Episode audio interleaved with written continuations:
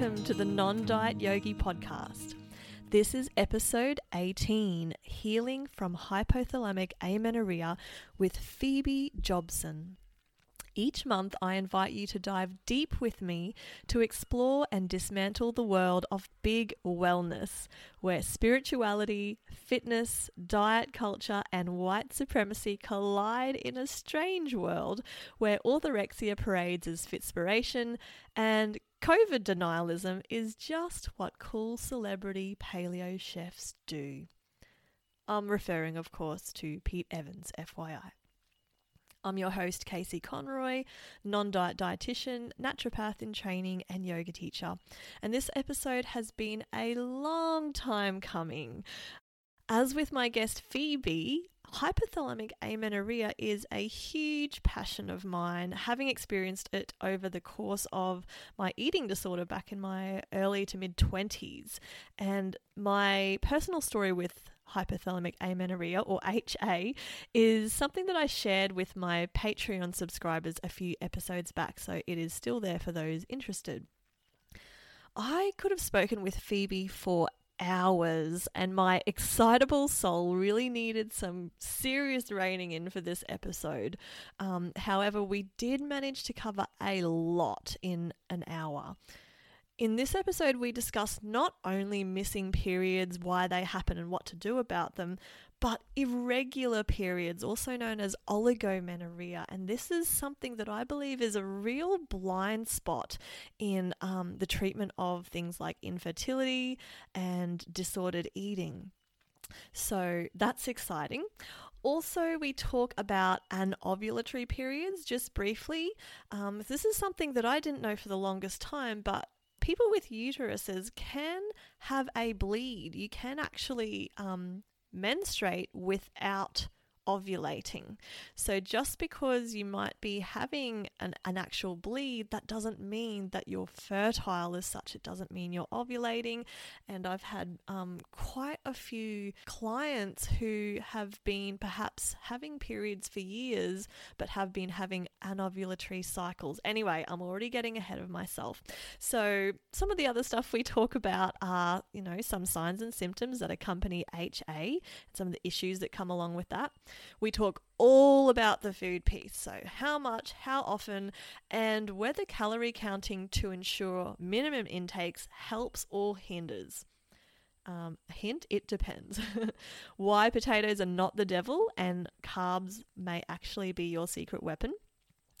We discuss some guidelines on exercise or movement in HA recovery, why rest rocks, the importance of seeing a psychologist or psychotherapist or counselor as part of your recovery team, tips on dealing with diet mentality and diet culture, busting some common HA myths. This was a really fun part. Partial versus full recovery. The problem also with skipping the nutritional rehabilitation part of HA recovery. So, for example, just going to the naturopath or your Chinese medicine practitioner and getting some herbs to try to kickstart your period, or just jumping straight to fertility medications or injectables in the case of, you know, going to a GP or fertility specialist.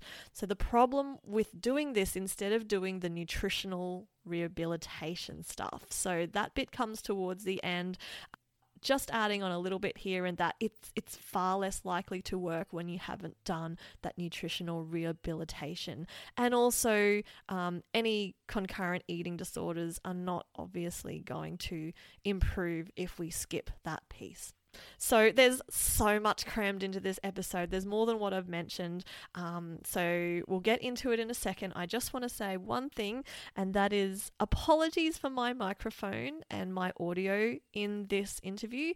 Phoebe's audio is just fine, but my audio was a bit average. Um, I did the inbuilt microphone trick again like I did in episode 16. I forgot to use my fancy pants microphone or somehow didn't do that. So, you know, definitely not an audio technician by any stretch of the imagination, but I am slowly learning from my mistakes um, doing this whole podcast thing, and I'm trying not to be too type A about it. Just a trigger warning that there is talk of calories around minute 30 up until minute 36 of this podcast. So, just a heads up for that. If you know that you will be healthier and um, mentally happier, etc., by not listening to that stuff, then and please, um, yeah, it's around minute 30 up to minute 36. I'm going to give you a little bit more information about Phoebe because she is really impressive. So, here is her bio. Phoebe Jobson is a Sydney based speaker and naturopath at Nutmeg Naturopathy. How cool is that name? Naturopathy encompasses, encompasses a number of modalities, particularly herbal medicine and nutrition, to support acute and chronic illnesses and imbalances within the body. Having had her own health challenges in, in the past and being diagnosed with a restrictive eating disorder, Phoebe knows what it's like to be in a place of diseased health. She has learnt how nutrition, herbal medicine, and other holistic principles have the power to help and enable our body and mind to thrive. Phoebe is so passionate about supporting individuals and helping them take care of their precious health. We must learn to appreciate and love who we are, nourishing ourselves on a daily basis. Helping others add health, happiness, and soul back into their lives truly makes Phoebe's heart sing. Each and every one of us is on a different health journey, and Phoebe is here to help support, build, and energize that journey. The very last thing I want to mention before we dive in if you love the podcast, please subscribe and leave a rating and review on Apple iTunes. To do so is dead easy. From the show page, you just scroll down until you see the rating and review section with the stars. And for even more good stuff, you can become a Patreon of the podcast for two US dollars a month and receive non diet yogi bonuses in addition to the podcast. Patreons can access a growing library of goodies, including offers, PDF guidebooks, audios, meditations, herbal giveaways, and guest offerings. For this episode, Phoebe has generously offered a 25% off voucher um, for her online or in person consultations for all non diet yogi Patreon subscribers, and that is good until the 31st of January 2021. Okay, so here is my conversation with Phoebe. Hello, Phoebe, and welcome to the podcast. It is amazing to have you here. Thank you. It's lovely to be here. I've been super excited all week. Yay! um, as I just said before I pressed the record button, I've been waiting for this conversation probably since the podcast started. I've been wanting to find someone who is a naturopath, who is anti diet, and who is into working with people with hypothalamic amenorrhea. So I know I'm getting ahead of myself already, but um, you are that person. I'm so so excited and stoked. So yeah, doubly thank you, thank you very much for being here. Yay! I'm so appreciative. Oh, my pleasure. Thanks for having me. All right, so Phoebe. Um, I've already given a little bit away about you that you're a naturopath and you're anti diet. I'm wondering if you could um, introduce yourself to the listeners and maybe give us a bit of a story or background about how you came to be a non-diet naturopath. Yeah. Uh, so, yes, hello, everybody. My name is Phoebe Jobson, and I'm a naturopath. And I suppose if I go way back, I graduated from high school and I went straight into university and I studied and completed my BA, majoring in psychology.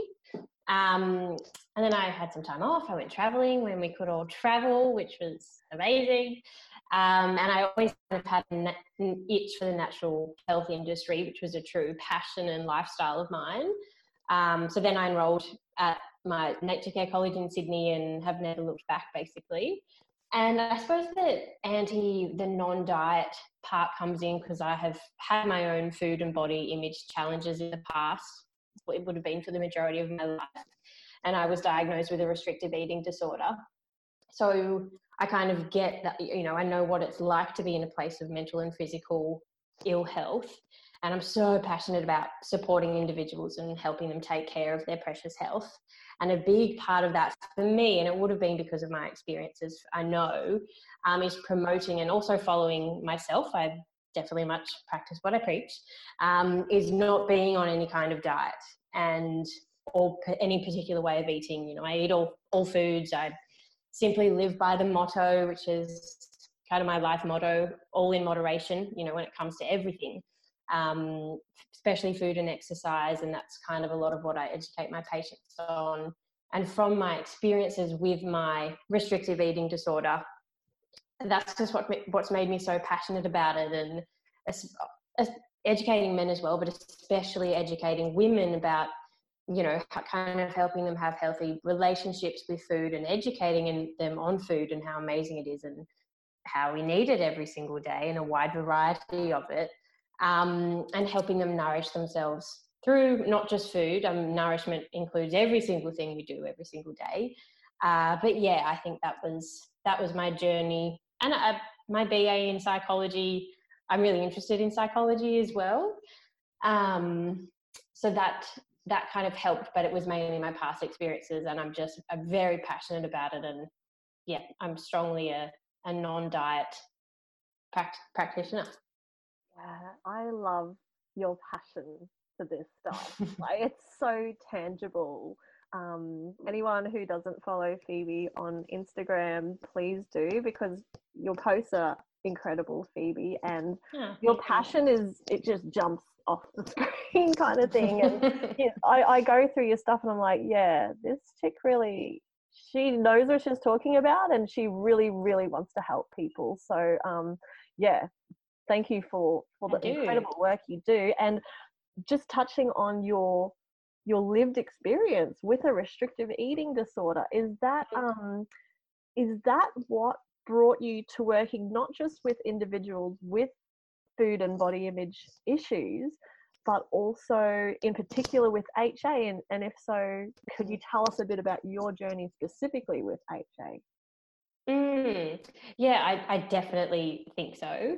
Um, and when I was at one of my lowest points with my restrictive eating disorder, I had I had HA, so hypothalamic amenorrhea. So I'd lost my period. It was probably for about two years, and on top of that, which I didn't realize at the time, but my period kicked in really late. I, I was nearly finished year 12, so almost 18 years old. Um, so it was also, I, I would have had primary HA as well. So um, it took a lot. All my friends had their periods, and I was kind of, I had no idea why I didn't have my period. And I don't know, I think, I think the universe also has a way of sending me those beautiful patients as well who are struggling with HA because I started seeing them before I really started talking about it on, you know, my website and social media and everything. I had already started seeing a few HA patients and they just really lit a fire within me. And I'm, you know, I'm, because I have been through that, I, I get it. And um, with what I've studied, but also personal experiences, I kind of, I really empathize with them and I really think I can help them and I can, I can hear what they're not telling me you know, because I they don't need to say much, and I I get it. So yeah, yeah, I think that's why. You've been in those shoes before. Yes. So, Phoebe, could you tell us, for those listening who don't know what hypothalamic amenorrhea is, could you tell us what it is and maybe some signs and symptoms that accompany it and some of the issues that, that come along with that?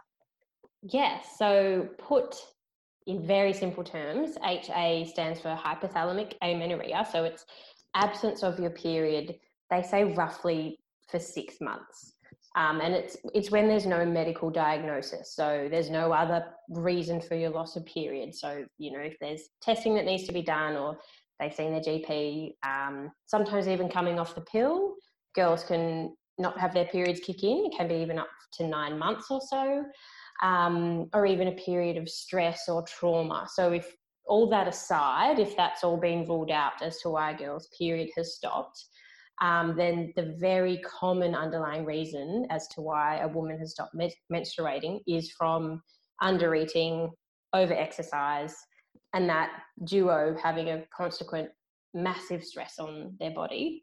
Mm. And if women, it's a super intelligent thing from the body. It's super smart. So if, as women, if we're not providing our bodies with enough beautiful nutrients and food and a wide variety of, of them every single day, our body and our mind, which are the same thing, they go, they cannot thrive. So our hypothalamus, which is a part of our brain, plays a massive role in our hormonal health, super intelligently decides that our body needs to stop ovulating because it's it's a protective mechanism. Our hypothalamus knows that our body's not thriving enough to be able to hold a child and raise a child. So it's hyper HA is a super smart signal and it's kind of your body screaming out for love and help and support. Um, so yeah, that's kind of in a nutshell what HA is. Yeah. And symptoms, I suppose, and issues that come along with that, like a big one would be infertility. So if we don't have our periods and we're not ovulating as women, resulting infertility for that period of time potentially can even if it really affects hormones and estrogen can kind of affect it long term. Um, and also another big one is bone health. So because of the resulting loss of estrogen that can really affect bone health as well. So people women with severe ha especially because of um, some type of eating disorder they're often concerned about developing osteoporosis and um, loss of bone mass and things like that. Um, and then if HA was, if it's due to that under eating and exercising, there can be a stack of associated symptoms at the time. Um, so when I was going through it, kind of every little system and cell isn't functioning properly because you're not eating enough. So I was often bloated. My I was my digestive system was totally off. My bowel movements were all over the place. I was often headachy, fatigued, um, skin issues, uh, heightened anxiety. I was anemic, so really low in iron, and probably had a number of um, other nutritional deficiencies as well.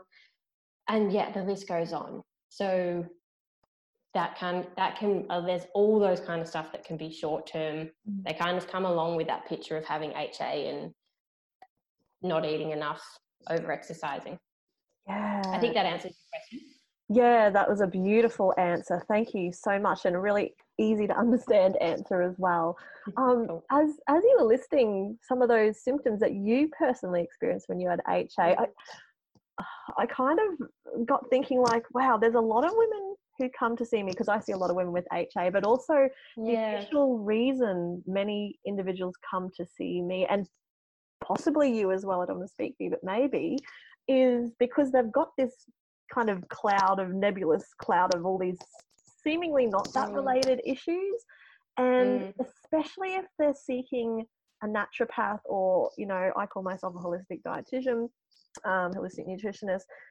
The people who I seem to attract are people who are already on the, well, I've got these issues because I've got candida train, or I've got these mm. issues because I've got a food intolerance when mm. what you're saying is actually a very common reason is this restriction of food coupled possibly with the over exercise but the restriction of food mm. i'm just wondering if you have that experience and and if so yeah kind of how you you present you know the possibility of under eating being mm. the main mm. issue actually Mm, it's a it's a very sensitive topic, as you know, and I mean, I would the initial is all about you know them telling me everything that's going on. It's a big you know initial health consultation. I'll ask them a thousand questions about every different aspect of their life and system functioning and everything. So we can't we do cover a lot. So well, I will always go through everything: gut health, skin health, what they're eating in a day, past history. So it'll often somehow come out somehow, or I'll just with their diet, if it's a, I can kind of just semi know, like I'm sure you can as well. Just if it's a very restrictive diet, or they know exactly exactly how much they weigh, or exactly what's in a day, there's kind of some signs and symptoms. Um, and then it's I often will even address it.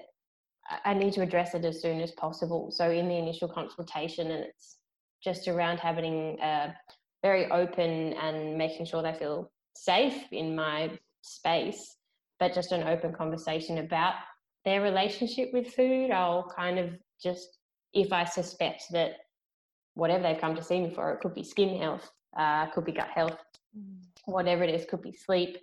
Um, just a sensitive conversation around how they feel their relationship is with food and do they feel that um, that ever creates an issue for them and it, will often come out and then we kind of go from there.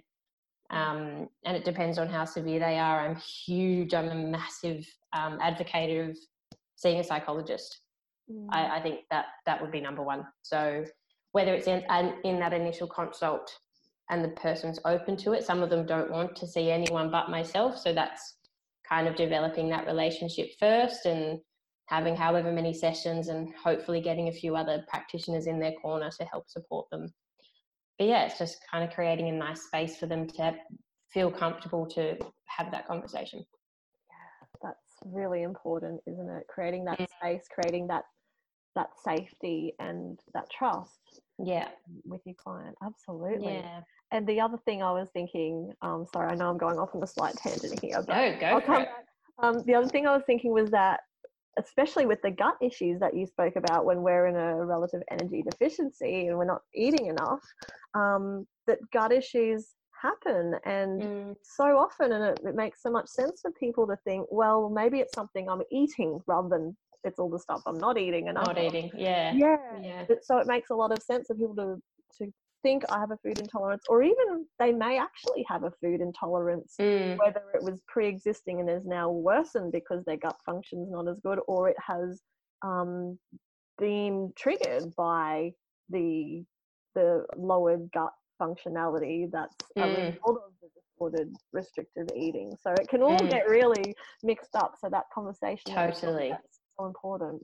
Yeah, and sometimes they're not ready to hear it or um, say it, which is okay as well. Yeah. Um, it's just kind of planting that seed, and um, you know, I, I want them feeling better. So if they come in for gut health, I want to help them. I want them feeling better, but um, it would be it would be you know how I would probably treat HA girls. You know, getting them to eat more, educating them around food, digestive system.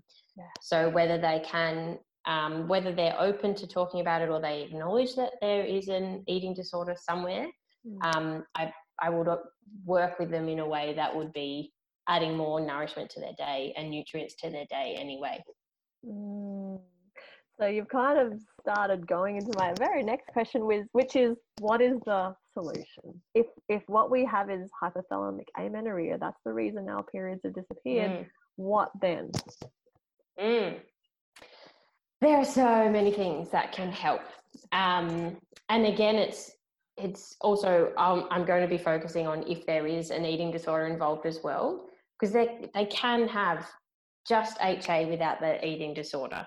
Yeah. Um, period of stress, post pill, could be thyroid related. Mm. So if there is an um, eating disorder or restrictive eating or whatever it might be involved, um, and that that does tend to be what I see, like when HA walks into my office, it, it is tend, um, tends to be linked up with an eating disorder. Mm-hmm. Um, so there's so much that can help, and I truly believe that being well is being mentally and physically well.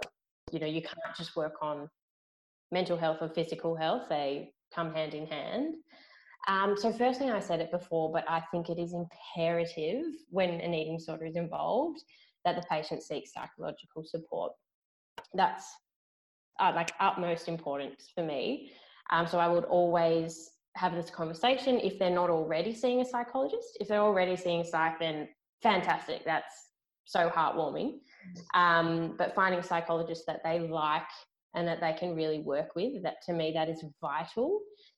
So then for me as a practitioner, uh, that can kind of put me at ease slightly because I know, oh, amazing they're seeing this psychologist once a week or wherever they're up to, once a fortnight, whatever, twice a week, whatever it is. And so then I can I can come in and do what I do. So that would be I'm working on balance, especially with food and exercise, but a balance of all things rest, enjoyment, work, sunshine, sleep, uh, holidays, food and exercise, balance of all things. But particularly with food and exercise, that's where that balance is really important for that our HA, you know, ED, eating disorder, disordered eating type girls. Mm-hmm. And I very much promote all in moderation. So when it when it comes to eating all in moderation, you know, whether it's I often talk about 80-20, you know, 80% of the time ish we're nourishing ourselves through, you know, nutrient dense whole foods. And then that 20 ish percent of the time, it's birthdays, it's Christmas, it's your Friday night dinner out, it's a Saturday, it's whatever it is. And that's really important too. So, eating foods that aren't necessarily super nutrient dense, but they're delicious and they're part of a balanced diet. Mm. Um, and also, I talk a lot about volume, variety, and regularity when it comes to eating. That's actually something um, my psychologist and I worked on years ago, and it's kind of stuck with me. So, VVR, so making sure there's volume, so eating enough every single day. Mm-hmm.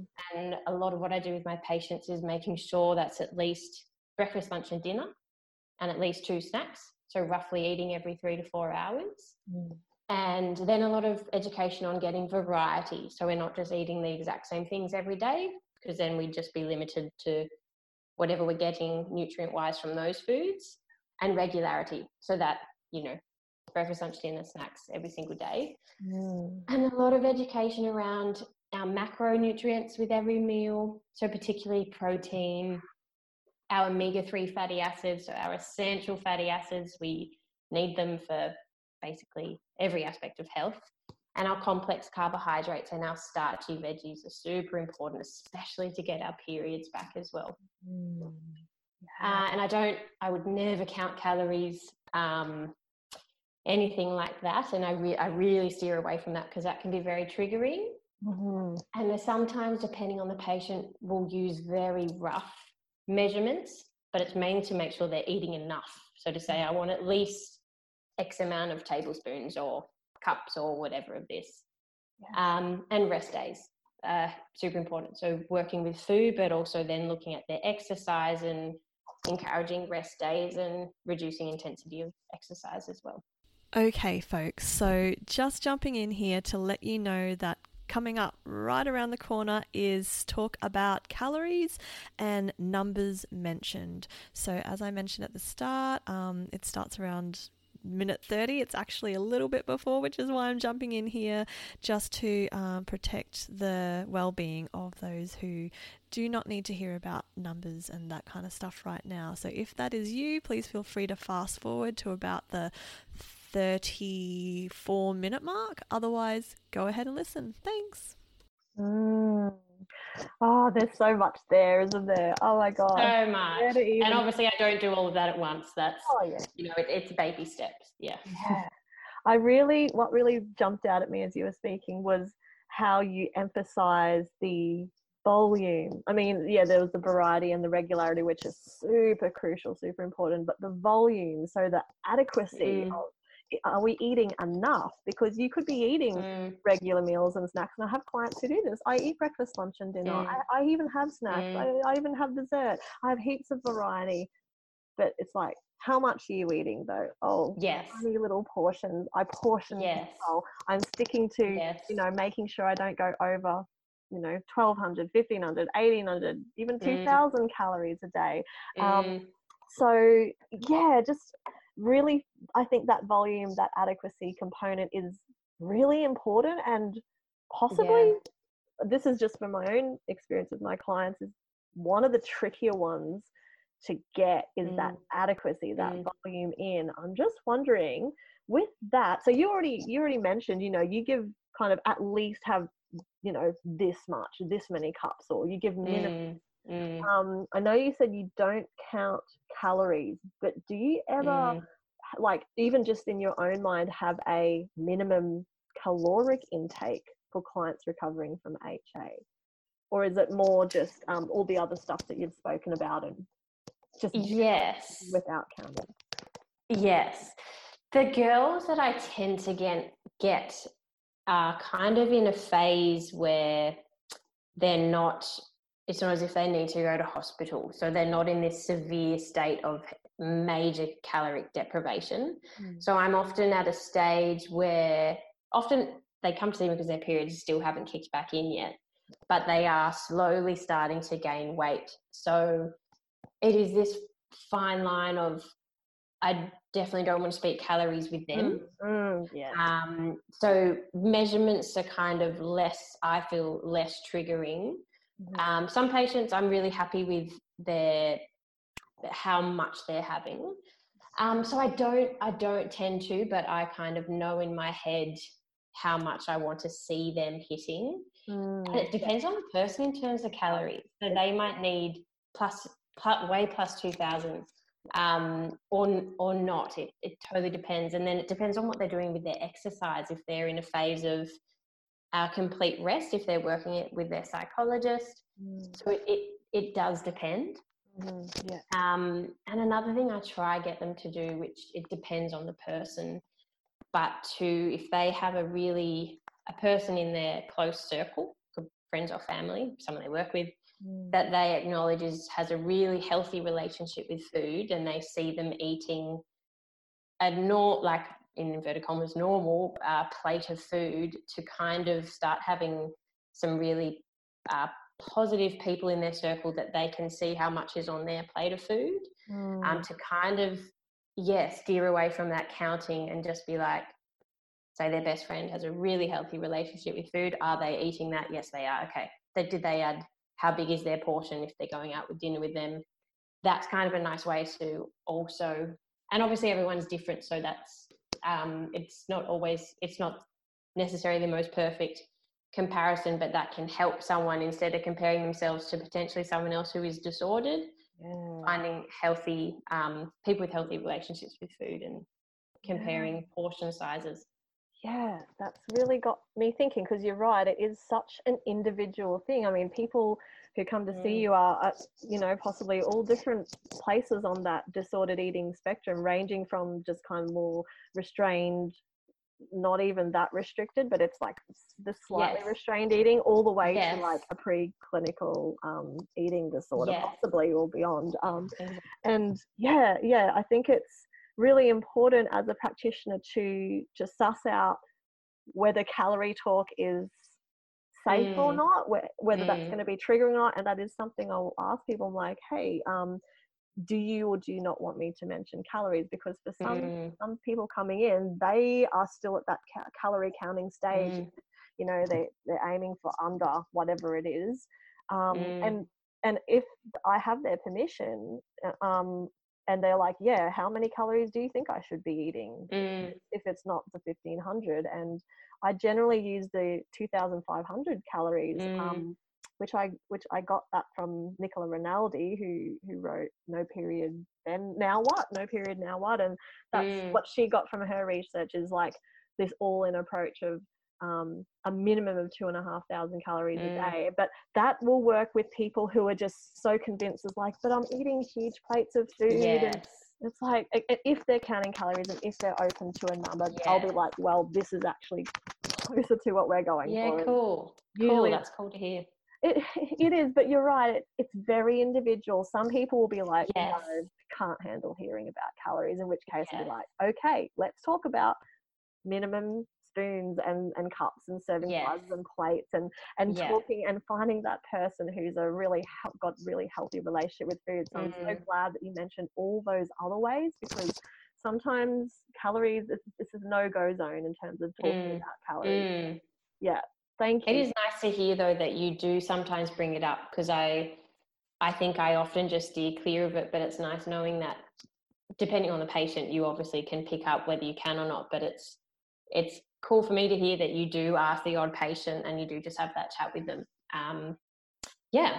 Yeah. Yeah. It's the odd patient. Yeah. It's definitely yeah. not them. But for those who, it, yeah, of course. yeah. You know, they really think it's not going to be triggering for one. They, they count calories already mm. and they just switched on to how much that is. And it can yes.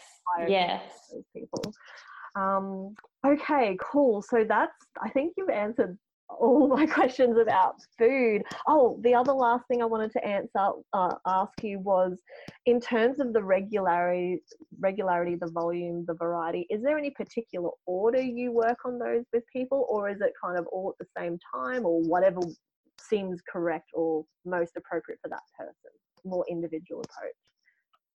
Yes, yes. Um, I think yeah. It it again depends. Someone if they really need to work on they might need to work on variety they could be at a point where they're they're eating regular meals they've got their three main meals at least two snacks whatever it is so it depends on what i feel the person needs to work on if they're still just really rigid in they only eat this for breakfast, this for lunch, this for dinner. So it does depend. Uh, but if it's if they have HA, so no periods, volume's a big one. So adding more nutrient dense foods to their plate. And often it's complex carbs and starchy veggies. So that's often the key thing that's missing from their plate of food. Oh so yeah, it's a huge one. So I even have people who do not have disordered eating, but Mm. they're following whatever diet and they've wiped out all their beautiful complex carbs, so all their nice whole grainy foods and starchy veggies, particularly potatoes. Yeah. Um, it's one of the worst things we can do as females for our periods. I know. and I've got a I've got the word carbs on my notes here with a big circle scribbled around it. Yes. Oh my They're gosh. so vital. They're so vital. And we're living in such a carb phobic decade or Mm. couple of Mm. decades. It's going on like over 20 years now where Yeah. people have been scared of carbs. Um, and I remember, you know, I went 10 years without eating sweet potato because a friend who was studying naturopathy at the, at the time told me Mm. that her lecturer told her, you know, potatoes are bad, shouldn't be eating white potatoes. And from No. on, I know I was like, okay, can't eat white potatoes. But for nearly 10 Yeah, years, totally. over the span of Yeah. for my own like eating disorder. And luckily she Mm. didn't go on to develop an eating disorder, but I did. And it's just Mm.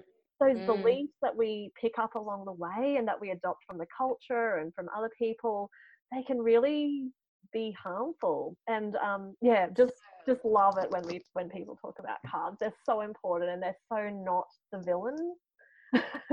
Oh, 100%. I grew up, you said like we've been afraid of carbs for a decade or two. And I also like grew up during the 90s, which was this massive um, non fat era. Yes, So remember everything had to be no fat, low fat, Yeah. like everything. Um, and I think that that was definitely damaging. Obviously, someone who, like myself and yourself, who's susceptible to disordered eating, growing up in this thing where it was all about the skim milk and the no fat every product Mhm. that was that was really damaging. And it's similar with the carbs. Um, it's so crazy that the beautiful humble little sweet potato is put into this bizarre category and people are afraid to eat it. And it's like it's fight not only for our hormones as females but like massive for our digestion and our gut health and yeah really important Oh my gosh, absolutely. Oh, Mm, oh my gosh. Okay, yeah. Go carbs. I'm all about the yes because often yeah I embrace that- the potato Yes, please. Oh, because of our carb collective carb phobia. I often find that might be the only thing that's holding someone back from yes their period. Like they're eating heaps of protein. They're all about the fats. You know, keto is so sexy. yes yeah But um, yeah, it's the carbs. Is like, oh no, I might have um brown rice once a week and like a half a cup of it. It's a like, tablespoon no, yeah no. yeah In a gentle way, like, okay, so let's talk about that. Um, yes okay, so thank you for talking about all the food stuff. I've got a thousand other questions, but I'm also aware of time, so I'm going to move on. Um, Oh, good. Phoebe, what are your thoughts on reducing exercise with women with HA? Do you have Mm. any specific guidelines, and and when can Mm. people start to exercise again? And yeah, can you talk to us about? Mm. Yeah. Um, again, I, I hate that I keep saying this, but again, it depends on the individual. So I It's so don't have, I don't have any, you know, set. This is what all women with HA have to do because they're all different. They're all on a different journey, and they're all at different stages of recovery. Whether they've even they've started their recovery phase or they're in denial or whatever it might be. Um, and again, hopefully they're working with a psychologist on this. So hopefully they're working with psych psychiatrist who psychotherapist whoever they're seeing to help support them purely on their mental health hopefully they're working on the exercise um, and i wouldn't necessarily say that one, 100% exercise has to stop intense exercise yes definitely potentially depending on what's going on but we all need to move and our we were not designed to stay stagnant and still all day. So movement is beneficial for our mental health and beneficial for every system in our body. So it's it's finding that depending on exactly where that individual is at, but encouraging and enjoying gentle movement. And I, I often term it movement instead of exercise. I feel mm. exercise can be triggering, even just that word. Yeah. So, just movement of their body, you know, blood flow, like moving their muscles, getting out in the sunshine. So, whether it's walking their dog, going for a walk, mm. going for a splash in the ocean, um, coming into summer, that's a beautiful thing to do. Like a gentle stretch class or a gentle yoga class. You all you know all about yoga much more than I do. Um, so yeah, I feel about it. It's not making sure that they're sitting down all day and not moving their bodies, but it's about educating them on gentle movement, then listening to their body and um, kind of a combination of yes, definitely kind of if they need to reducing if they do intense exercise, reducing the intensity of their exercise, and then also incorporating rest days into their week. So, kind of combination of reducing intensity if they need to and having rest days. And again, a rest day doesn't mean that they have to stay sit all day, but it's it's just making sure they're getting blood flow on their rest days. You know, going for a walk but not building up a sweat. You know, not getting breathless on that walk and making sure they go up every hill possible. Mm-hmm. Just going for a gentle walk. Yeah, I really appreciate how you rephrase exercises movement of, of moving blood, getting oxygenated, mm. getting the chi moving, if you want to yes. terms. Just yeah. that's that's a really nice reframe, I think. And mm. and at the same time, probably reducing or minimizing that high intensity. So if someone's coming and doing coming to me and doing like six HIIT classes a week or CrossFit almost mm. every day of the week, and mm. you know maybe an Ashtanga class or four on top of that. That's when it's like, okay, well, mm. yeah, let's let's dial it down because that's going to be yes preventing you from um, getting your periods back. Yeah, yeah. And the other thing uh, that you spoke about was the importance of rest, which I think is so yeah. understated and yet so crucial. Yeah, it's a must. Yeah, yeah. Um, okay, so we've spoken about food, we've spoken about movement, we've spoken a bit about rest. I'm wondering, you know, these are these really practical, grabbable things that people can do, but then we've still got this diet mentality, right? That mm. so many people, we're all we're all in it. We're all affected at least a mm. little bit by it. Even those of us have been working at this bloody thing for years. It's so um, mm. I'm just wondering what what tips do you have for people to deal with that diet mentality that those tentacles mm. of diet culture just kind of has wrapped around most of us mm. and and to transform their thinking in order to make those practical changes more doable and and less um anxiety provoking how, mm. how to to to do yeah that? I love that question, and it's a huge one. And as practitioners, we're faced with it on a, reg- a regular basis, as you said. Um, and again, here, a big thing to help tr- actually help transform their thinking and to help rewire their brain, because we can totally do that. It's seeing aside getting professional psychological support. So that's a big one with helping transform their thinking mm. and helping them get stronger so when diet culture and stuff does pop up that they're they're trained you know they kind of can deal with that um, you know there was a huge part of me when i first started seeing my psychologist that i was i didn't want anyone to know i was not ashamed of it but i was just not in a good place but i'll of course scream it from the rooftops now that i saw a psychologist for over two years and it absolutely changed my life it was one of the best things i've ever done maybe the best. Mm. Marrying my husband was pretty high up there, just in case he's listening. um, but that was pivotal in me transforming my thinking around food, body image, exercise, etc. And my studies helped. i I feel really lucky that I've done my naturopathy studies as well, so I kind of have that as well. Um, and there's numerous psychologists out there. There's stacks of psychologists that specialize in eating disorders as well. Uh, so that's that. And then another big one is social media. Um, that is huge. So, kind of what pops up in our, I think most people, most people listening, that's how you and I connected, Casey, with social media. Uh, so it's massive. Yeah. And what's popping up in your feed every day, especially can be Instagram, because that's purely just images, that's what you're seeing, um, can kind of help or hinder you. That that can that can be very triggering.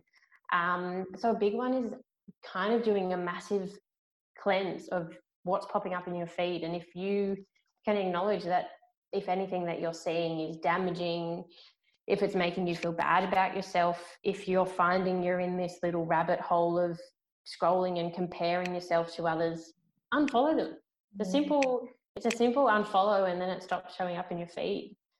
Um, and then there are t- a ton like you and I and so many other amazing people and practitioners out there who are body positive and body neutral and healthy at every size and and you know once you start following a couple you, start following other ones as well. So there's there's a whole world of body positive accounts on social media and it's amazing but there's there's a stack of um, accounts that aren't so body positive.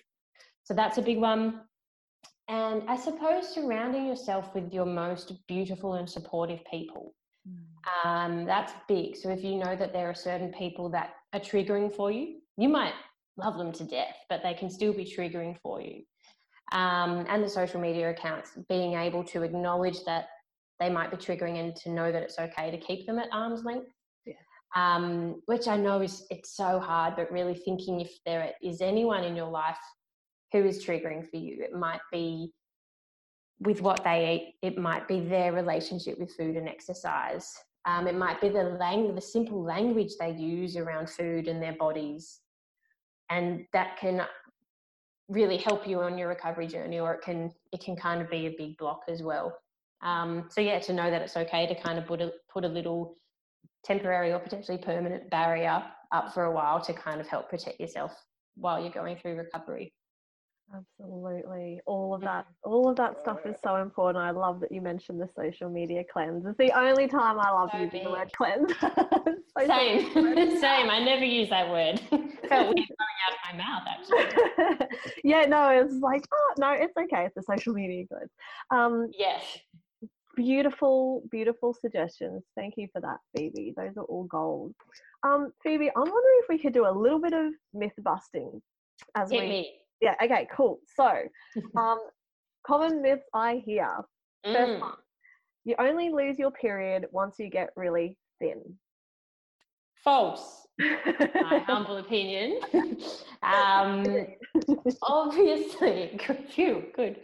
Um, obviously, that that can be a particular situation if there is um, a particular type of eating disorder involved major stress as well can cause someone to lose a heap of weight, lose their periods as well. Mm. Um, you know, low weight can be involved, but not all women who have HA, it doesn't do doesn't have to do with body weight at all. Yes. Um, they could still be over exercising and undernourishing their bodies. Mm. Maybe not necessarily lose whatever kilos on the scale, but they can still get HA because they're not they're not functioning properly and there can be a bunch of other stuff. I mentioned thyroid before. Um, yeah, there can be other reasons why a, a woman has lost her period for sure. Even just cutting out potatoes, as we were talking about before, cutting out yeah. complex carbs and starchy veggies. Yep. yep. That can do it. That did it for me. I lost my period for nearly. Yeah. I was also training for crazy half Ironman triathlon and all the other disordered stuff on top of that. Wow. So yeah. Yeah. Sometimes not. Okay. Okay, great answer. So people of any size can have hypothalamic amenorrhea. Thank you. Beautiful. Definitely. Thank you. Um, okay, next next myth. Mm. Now that I have my period back, I can stop working at this. Mm. So this short answer. Yeah. Yeah. Short answer is you have to fully recover.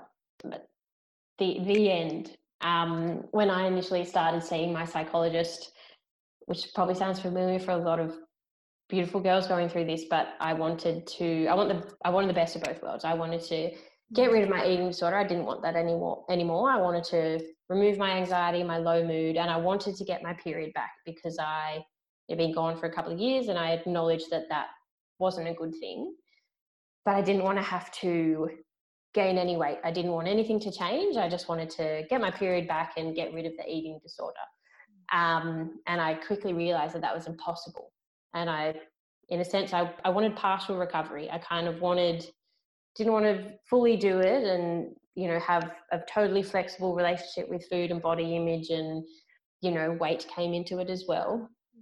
Uh, so I, but I knew that I wanted to get out of this space. So it didn't take me long to realize that partial recovery just doesn't quite do it. I wanted to get out of that dark place forever. I, I didn't want to go back to that. So I, deep down, I knew that I couldn't just half do it. Mm. Um, so full recovery, like my period kicked in. I saw my psychologist for just over two years. And my period kicked in quite quickly. That was just for me. Everyone's different. But um, my period kicked in like well, like quite quickly within the first year. And I saw my psych for over two years. So there was still just because I got my period back, there was so much work to be done um, to get me to that full recovery, which is really vital to also so you can live a so much more fulfilling life, but to also prevent relapsing and going back into that those ways. Um, so yeah, I kind of my last session, I my psychologist and I kind of both felt that I had reached full recovery you know, I'd completed all my food and exercise challenges. There wasn't, my psychologist felt there wasn't really much we could work on together. But one of the biggest things that really signaled for me that I was fully recovered was how insignificant weighing myself had become. Mm. Um, because as part of my psychology sessions, I was I was always weighed. Uh, that's that was part of the deal. And the last however many sessions, I honestly, like jumping on those scales every session, I honestly didn't feel anything. And that was massive. I, I didn't think I was able to ever get to that point. Um, you know, my psychologist would say, Oh, you know, I've had patients that, you know, don't care about their weight. And I just thought, as if, you know, that's that's never gonna happen to me. But um yeah, it was it was the most amazing thing that jumping on those scales didn't affect what I ate the next day didn't affect my mood. It was jumping on, yep, cool. Let's, you know, get on with all the good stuff. With life. I mean, to someone yeah. who's never experienced disordered eating, so like hardly anyone, I guess, but for someone who has never had food or body image issues, that, that might sound a bit weird, mm-hmm. like, oh God, what do you mean getting on? But like, I'm listening to you going, wow, that's a massive thing. That's enormous. Yeah, it's huge. Significant. So what a testament to the work that you did and yeah um just yeah mm, really good answer as well that that really gave i think the listeners an idea of what one version of recovered can look like just really not being mm. attached to that scale anymore it's mm. such a big and full fully recovered is so much better on every single level than partially recovered life is so much better yeah. Oh, and we only live once that's it that's right. Exactly. Okay, so I think I have one or two more little myths for after you the bust. Um, yeah, sure. This next one might be a little bit, a little bit stickier, but I'll, I'll give you a go anyway. So, um, but I've still got my period. It's just getting a little wacky, so I don't need mm. to worry about eating more or anything yet. So, like irregular periods. Yes. So, this is yeah. when, this is what someone might say to me when it's getting irregular or the cycle's getting longer um, and longer, or even sometimes mm. shorter. Um, mm. and, and to me, that's kind of starting to look like an, an, an anovulatory cycle.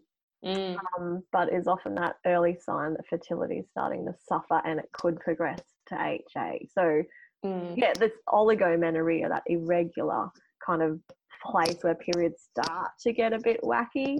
I know it's a bit of a mm. tricky question because often people will come to see you when they've just been flat out missing a period for a few months. But I see yes. a lot of uh, women who they'll they have an eating disorder, but they'll still have their period, and as a result, they'll be mm. like, "Well, I can't be that sick because I've still got my period, even if it is kind of a long cycle or it's a bit wacky." Mm. What would you yes. say to those people? Yeah, I'd I'd say so irregular periods as well is a super intelligent sign from the body that there's something going on. Mm. So, kind of an irregular period, inverted commas, is classified between anything outside of 21 to 35 days. So, less than 21 is a short cycle, over 35 days is classified as a long cycle. So, either side can be seen as irregular. Um, so, it's super smart. It's your body trying to, your body's not quite keeping up with ovulation and a regular menstrual cycle. Um, so, whether it is the beginning of hypothalamic amenorrhea or you know potentially coupled with disordered eating over exercising that kind of stuff. Mm. um, or it could be something else not even on the ha disordered eating way of thinking. You know there's a condition called pcos um, which is very common to have irregular periods it's a big one. Uh, could be linked to an underactive thyroid could be if someone's gone like all of a sudden really change their diet so they've gone vegan or vegetarian or like very very plant based mm. no issues with that but there's you know we get like a lot of our iron and zinc and b vitamins and vitamin a etc from meat sources which is vital for hormonal health. So if that's happened and they notice a change in their periods it could be they might need some supplementation. If they've just come off the pill that's another one that can create irregular periods for a while low carb diet, the potatoes again, the complex carbohydrates. Um, so it's, yeah, oligomenorrhea, I suppose, is a sign that there's something going on. May not be HA, may not be disordered eating, it might be. Um, but if I come across that in the consultation, it's that needs more attention and questioning, questioning as to why their periods are outside that roughly 21 to 35 days. Yeah, fantastic. Great answer. I, I agree 100%. I, it is not as alarming a flag, maybe, although sometimes it mm. kind of is depending on the situation and the person. But yes. yeah, yeah. Uh, when I've got women saying to me, like, yeah, I've still got my period. So, you know, it's all good. It's like, well, what's your period yes. doing? Let's look at that because that's yes. important as well. That window that you mentioned, you know, if it's shorter than 21, longer than 35 days, we want to start asking why. Um, yes. And if yeah. ovulation is even happening or not. Yeah. Okay. Yes. Okay. Because you can have a period without ovulating. Yes. Yeah. Which is something I didn't know. Yourself. Yeah. yeah. Yeah. Exactly. Yeah. Yeah. Okay. All right. Cool. So I think I think um, I'm going to start to pull these strings together and sure. um, let's just say my last kind of theoretical question for you, Phoebe. Let's just say that someone um, has recovered from HA, they have um, recovered mentally as well as physically, and maybe they want to have kids now, or they've already had a child or two, or whatever, and they're still living in diet culture. how mm. how can we prevent relapsing once someone mm. has um, you know done all that hard work because it it is just such mm. a minefield that we live in at the moment. Um, how how yeah. can we keep those long term benefits of being well nourished and and um, keep that intuitive eating or non diet or whatever mm. that you use mm. alive as well, even once you know, mm. everything's happy? yes. That's a great question. And again, there's so many potential things. And I think it links into a lot of what I was saying before. So, um, being solid with who you're surrounding yourself with, you know, having people that make you feel all warm and fuzzy inside and there's there's no triggering people in your close circle you know social media is a big one um, and kind of just hopefully again they've seen a psychologist, psychiatrist, they've had mental health support so they can hopefully be able to pull back on all the strategies and things they learned through dealing with that. You know, I, I still have, I wrote down, I went through notebooks and notebooks and notebooks when I was seeing my psychologist and I compiled it all. This is classic um, personality of mine, but I compiled it all into because I wrote down all the things that helped me, like little strategies, ways to think, if this pops up, do this. And I've got a little book that I'll probably have forever that just summarizes everything I went, like all the helpful strategies I went through with my psych. Um, and just being really solid on knowing what works for you in terms of food and exercise and balance of all other things, you know, work and play and sunshine and all that good stuff. But I think the big one of preventing relapse is having just knowing that no matter who's around you or what you're going through or what change is coming up, you know, I know, I know I've recently moved house and I know big changes can kind of bring back that voice in my head and kind of being just always diligent on your food and exercise, always incorporating those rest days every single week, um, always eating like whatever food has worked for that person, just knowing that that's no matter what new fad diet is coming out or no matter what they read on social media about X food or whatever, mm. it's it's kind of a big. A lot of it is mental mental strength, especially if it's if it's a vulnerable time. COVID's been a huge one. Um, you know, I read that there was a lot more calls with people struggling with eating disorders, and um, you know, change is massive. So being extra diligent with your food and exercise challenges around those times and mm-hmm. it sounds corny but just being true to true to you and knowing what you've been through you know what works best you know what what got you to recovery full recovery and just having the it's a lot of it is that mental strength determination motivation especially with having kids which i don't yet but hopefully one day that's a big motivator to be a bloody awesome role model for your kids. Um, you know, if I have kids that grow up and they don't bat an eyelid when the word weight or fat or food or body comes up, I just want them to, I don't even want them to, I don't want it to be a thing. And I know that's, that's a big challenge in this society, but that's a huge motivator as a, as a mom or a dad that's been through an eating disorder to be an, um, yeah, awesome role model for your, for your kiddies. A hundred percent. Yeah, I agree wholeheartedly on you with you on that one. All right, this is my second last question. I'm to start. I promise I will finish on time. No, you're good. I'm loving it.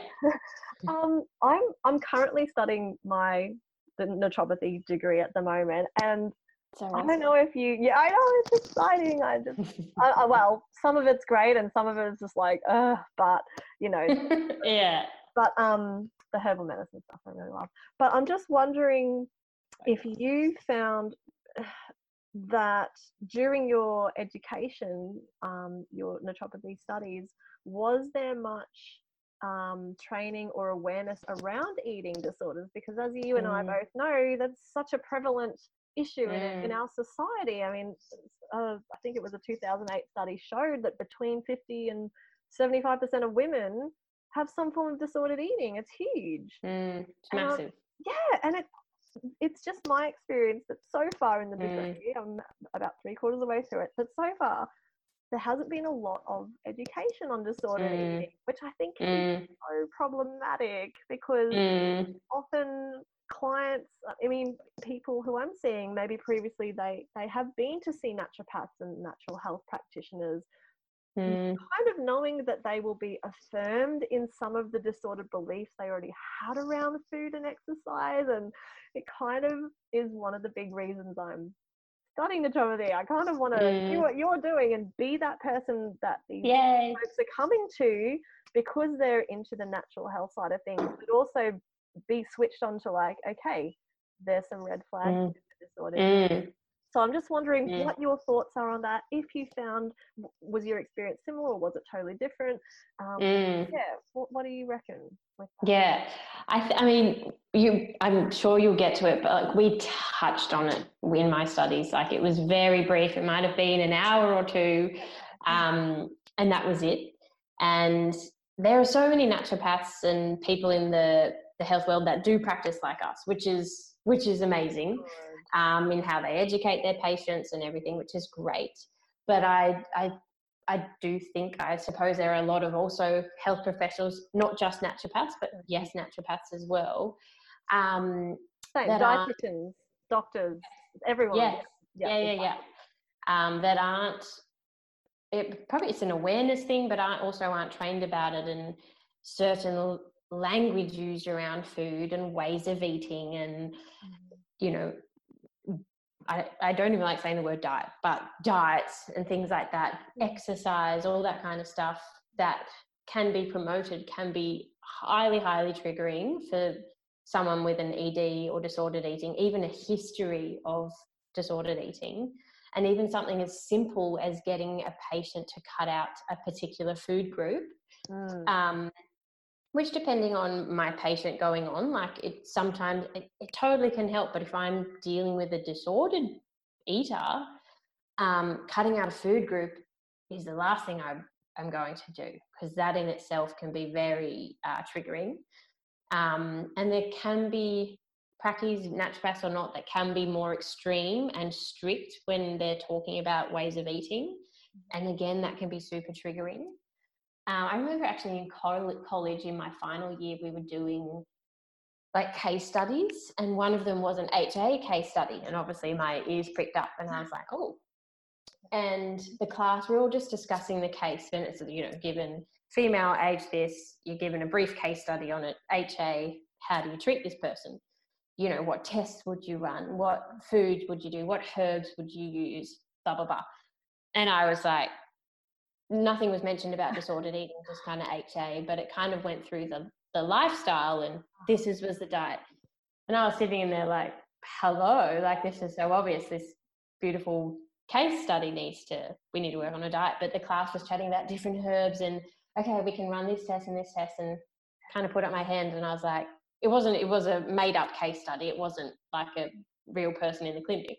Mm. I was like, doesn't she have like disordered eating? Like, isn't isn't that what's causing her HA? Like, she doesn't need any herbs. Yeah, it was kind of a bit of an aha moment that firstly I realized, like, oh my goodness, I want to work with these people.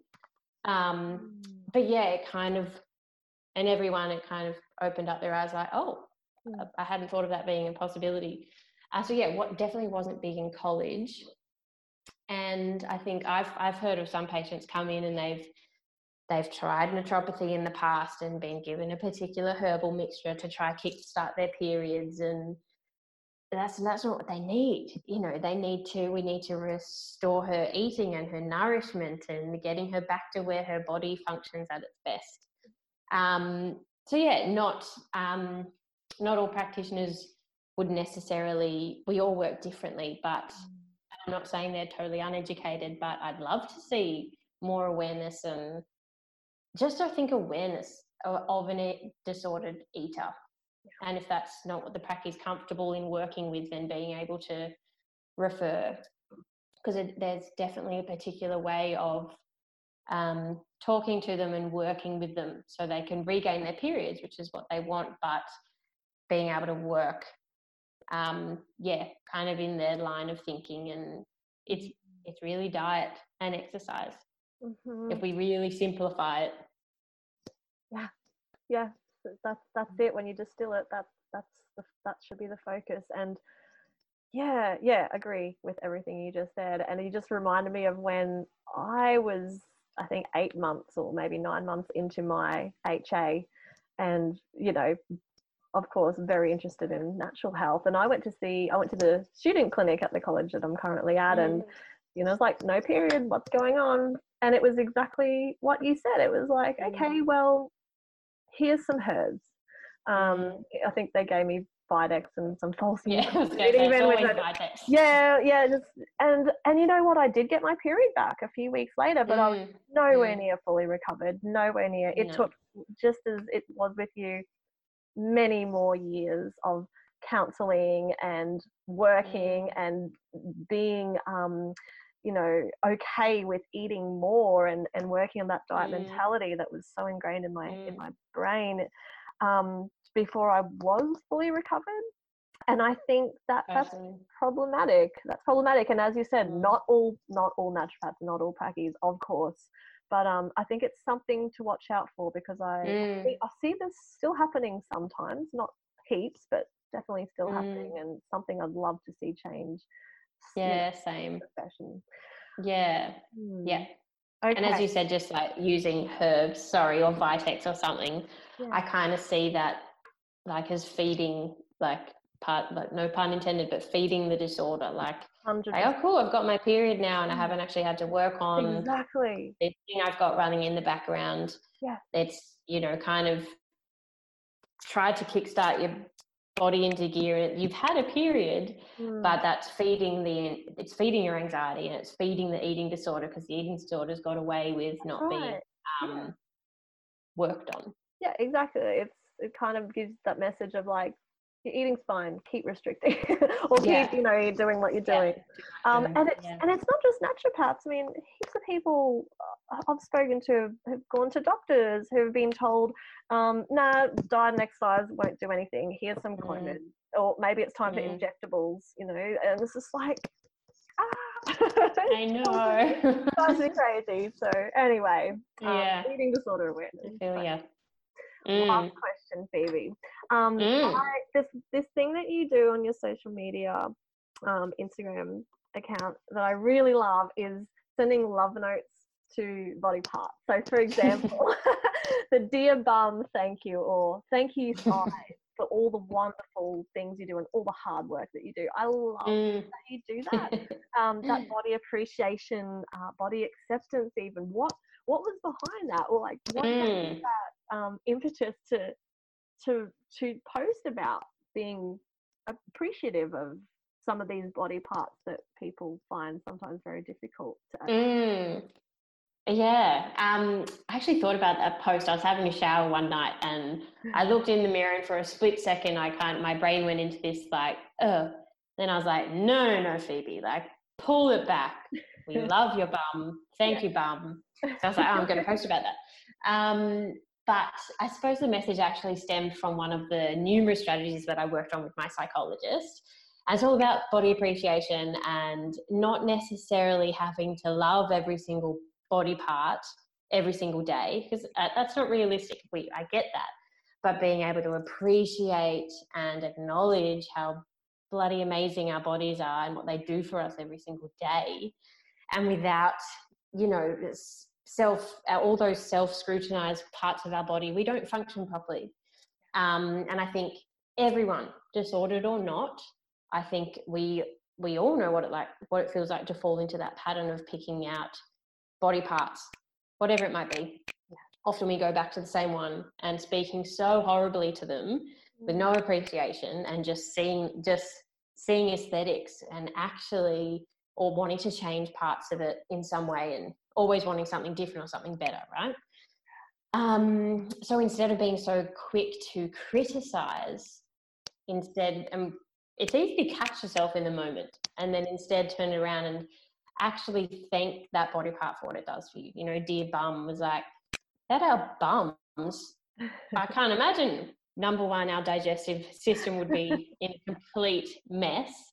You couldn't sit, you couldn't walk, you, you, you can't do anything.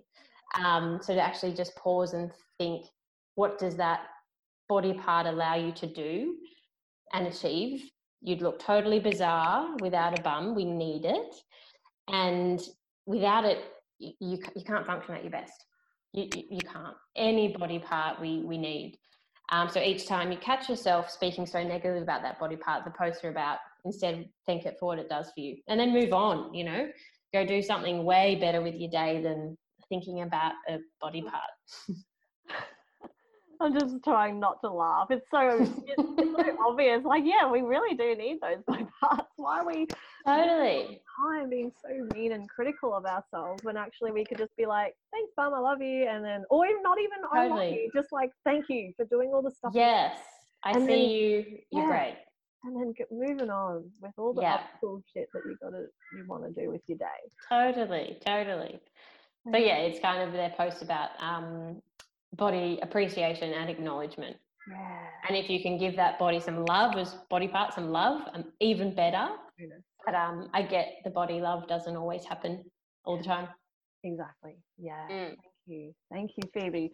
Um, this has been an amazing conversation. I've like really held myself back from just exploding into all these Same. running down all these other rabbit holes. Same. I could keep going on and on. Thank you so so much for for chatting with me today. And I'm just wondering, um, can you let the listeners know you know, if there's anything um, that you're currently working on that you want people to know about and where they can find you. Yes. Um, so my business, my name's Phoebe Jobson, if you've forgotten. I work in Sydney, but often online, as we all seem to be as well. So my business is called Nutmeg Naturopathy. So I've got an office in Mosman in Sydney, uh, but also online as well. And yeah, I suppose I've got a few exciting things in store for next year. Um, I've, especially this year with COVID, I've started really, um, I'm a speaker as well, so I've started really revving up my speaking gigs too. So I've done a bunch of webinars for different um, corporates this year, kind of like a lunch and learn session. And I did it one kind of on this topic, which was so awesome with a bunch of women um, women at Amazon, actually. That was amazing to be able to actually speak about this topic, which was really cool. And kind of a big long term, I would goal, and I'll get there one day. I'd love to speak in schools. I'd love to, especially uh, girls' schools, guys as well, but girls obviously have the HA as well. So kind of speak about the importance of their periods. Mm. Uh, but I'd love to get up and talk to these girls who are at this very vulnerable stage and sometimes it's that period where they could either swing into fad dieting and disordered eating or hopefully not you know kind of getting it where it's they're old enough to sit and understand what you're saying but um, young enough too to hopefully um, sometimes change their way of thinking so yeah i'd love to um, speak in schools so that's my little goal for 2021 oh that'll be so epic. yeah, um, I'll be cheering you right on. It's so so needed, isn't it? Yeah, right. totally. I would have loved that um, when I was going through school. I know, right? Me too. Mm. If only mm. how different things have been, but at the same time, we, we, our journeys are our journeys, and here we are, and now exactly fired up to help other people. So I'm so fired up, and I can see that you are too. It's just so nice. Same. All right, well, Phoebe, I will let you get on with your day. Thank you so much for chatting with me today and enlightening the listeners on all things HA. Thanks for having me. I've loved it.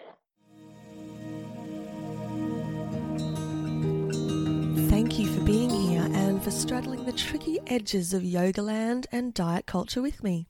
I hope this podcast encourages you to compassionately and continuously question the ways that contemporary yoga is unfolding and interacting with other big forces in the world, to develop a discerning mind and open heart, and to skillfully dodge the diet BS that often comes along with studio culture. Like you, I'm eager to keep learning and sharing, and I put all relevant links in the show notes. You can find my blog online nutrition counselling services, and lots more at funkyforest.com.au. While you're there, make sure to download my free ebook, A Modern Yogi's BS Free Guide to Wellbeing.